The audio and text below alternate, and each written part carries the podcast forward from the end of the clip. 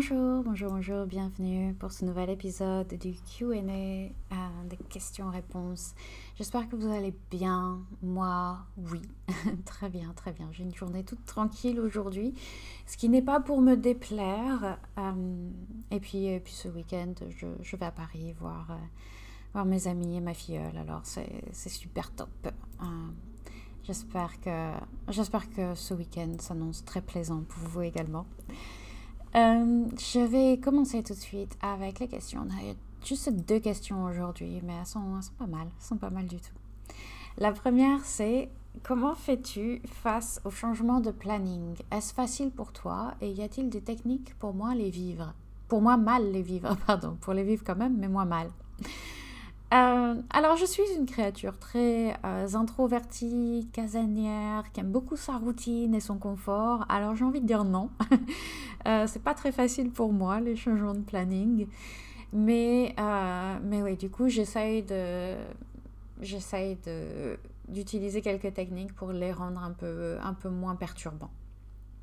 Euh, donc si je dois voyager, par exemple donc comme ce week-end, ou que quelque chose vient fortement perturber mon planning, comme ça va d'ailleurs aussi bientôt être le cas, puisque j'ai accepté une mission de 30 heures de localisation de jeux vidéo, euh, j'essaye, comme toujours, d'avoir autant que possible euh, une visibilité de mon planning à l'avance. Donc on va prendre cet exemple de, de, la mission que j'ai acceptée. Je sais qu'elle va arriver entre telle et telle date et que pendant cette semaine, ça va être, ça va être super chaud parce qu'il va falloir que je fasse mon travail à temps plein plus 30 heures. Euh, donc je vais essayer de, ne pas surcharger mes journées en plus de ça, De, de, me laisser du temps pour souffler, certainement encore plus que d'habitude. Euh, de, savoir que voilà, les, heures de travail vont être plus intenses. Euh, mais je m'accorde je quand même des temps de repos parce que sinon, sinon, on, ne, sinon on ne survit pas. Sinon on ne survit pas. Même si c'est. Voilà, je sais que, que en l'occurrence, ce sera juste pour une semaine. Donc il y a aussi cette. Euh, euh, cette, conscience que euh, ça va être chaud, mais ça va être temporaire, euh, qui, aide beaucoup aussi à, moins mal vivre ce changement de, planning. De savoir que, ok, on, met la tête dans le guidon, on, surfe la vague et ensuite on sait que ça va passer. Et qu'on va revenir à un truc plus normal, à une routine, à, à quelque chose d'un peu plus agréable. Et qui, ça va d'ailleurs permettre nous permettre, on peut, on peut aussi le, le reframe, le voir, le revoir un peu comme ça, euh, qu'ensuite notre rythme normal va nous paraître super relax en fait en comparaison. Donc c'est, ça peut être bien aussi de, de, temps en temps de se mettre un petit coup de un petit coup de, de, de stress, d'adrénaline, mais de, de, bon stress temporaire, quoi. Pas, pas, de stress chronique qui, qui nous pourrit la santé. Euh, je vais aussi essayer, pareil, autant que possible, d'avoir un temps pour moi le matin, pour ma pratique, parce que je, je, sais que si je commence, ma pratique du yoga bien sûr, parce que je sais que si je commence ma journée avec un peu de mouvement, de respiration, de temps avec mes animaux, tout ça, le reste va être mille fois plus facile à aborder. Et euh, c'est d'ailleurs pour ça, euh, personne qui pose la question, que je t'ai assigné euh, pour euh, cette semaine et la semaine précédente des, mini-routines le matin. Euh, cette personne était en, en déplacement dans, une, autre ville avec, un autre rythme de travail. et je, elle, elle, restait à l'hôtel, mais il y, y, a toujours quelque chose qu'on peut faire même si on est à l'hôtel. Donc je vais assigner des routines qu'on peut faire dans son lit ou juste en position assise pour voilà, prendre ce temps-là le matin pour souffler, pour se dérouiller un peu le corps, parce que souvent aussi quand on est en déplacement ou quand on a un, euh, un changement de planning qui fait qu'on a beaucoup plus d'activité que d'habitude, on va être plus sédentaire ou on va, il va y avoir un impact sur le corps aussi. Donc, c'est toujours bien de, de s'accorder ce petit temps, même si c'est euh, voilà, une mini routine 10-15 minutes, ça suffit, euh, ça suffit à à éviter justement euh, cette, euh, cette accumulation de stress qui est créée par un changement de planning. Voilà, donc c'est à peu près tout ce que j'ai à dire pour le moment sur le sujet, je pense, et je pense à d'autres choses, j'y reviendrai plus tard. Mais voilà, pour les changements de, planning et les techniques pour moins mal les vivre, euh, voir autant que possible, essayer d'anticiper son planning et de s'accorder des temps de, pause et de calme. Et puis s'assurer d'avoir autant que possible un temps pour soi, le matin ou le soir, d'ailleurs je dis le matin, mais ça peut être le soir aussi, euh, un temps pour soi pour, euh, pour bien commencer ou terminer sa journée et, casser la... Et, c'est aussi un, moyen de, de, mettre un peu de routine dans quelque chose de, qui vient briser notre routine justement de, s'ancrer, d'avoir une activité qu'on fait d'habitude, qu'on peut utiliser euh, dans ces moments-là pour, euh, pour se, recentrer et s'ancrer. Voilà. Pour la deuxième question, c'est une question respiration. Quand on fait du yoga, on doit respirer dans la poitrine ou dans le ventre? À part quand on fait un exercice de respiration particulier, bien sûr. Alors, je vais répondre à côté, mais, mais pas tant que ça en fait.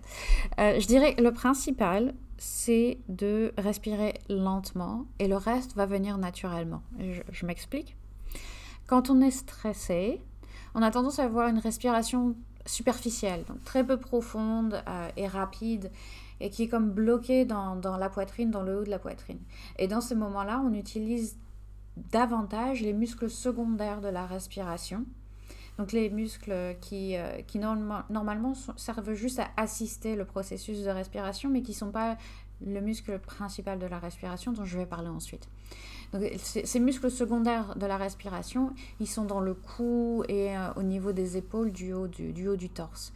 Ce qui fait que quand on, les, quand on est stressé, on les sollicite davantage, ils font plus de travail que ce qu'ils doivent faire normalement, et ça, crée, ça va créer des tensions dans, dans les épaules, dans le cou, et ça peut remonter même jusque dans la mâchoire. Enfin bon, toute cette zone-là va être vraiment sous tension.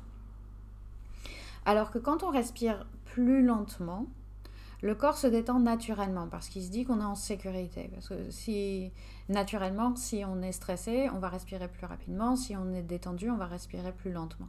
Donc, si on s'entraîne, si on se, se, force entre guillemets à respirer plus lentement quand on fait notre pratique, le corps se dit ah bah on est en sécurité, on peut se détendre, on peut relâcher les muscles et la respiration naturellement va descendre davantage au niveau du diaphragme, donc le, diaphragme le muscle principal de la respiration et ça va créer ces mouvements dans le ventre, donc une respiration qui est plus abdominale comme, comme on l'appelle.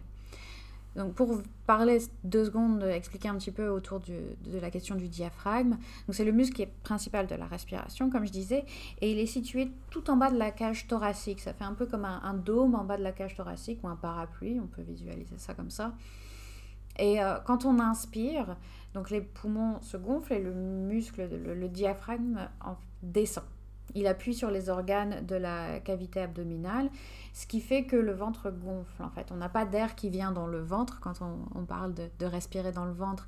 L'air ne va pas jusque dans le ventre, hein. l'air reste euh, au niveau des poumons, mais c'est ce mouvement de descente du diaphragme qui, qui déjà fait entrer l'air dans le corps et ensuite appuie sur les organes, les intestins, donc l'estomac, le, foie, tout, tout ce qu'on a dans le ventre, ce qui fait que ça, le ventre gonfle.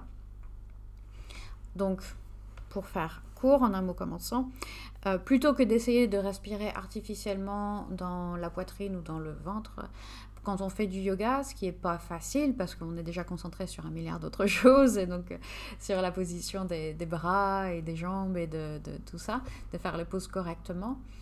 Si on peut essayer plutôt de se concentrer sur le fait de garder une respiration aussi lente que possible, aussi lente et détendue que possible, naturellement, on va respirer davantage dans le ventre, ce qui est euh, la respiration qui est plus optimale, on va dire, qui est, optimale. C'est pas mal de respirer dans la poitrine, c'est juste que voilà, c'est une respiration de personnes stressées, c'est une respiration qui est plus euh, superficielle et euh, euh, et qui crée davantage de tension au niveau du haut du corps. Et on est beaucoup à souffrir de, de tension dans le cou, les épaules, toute cette zone-là.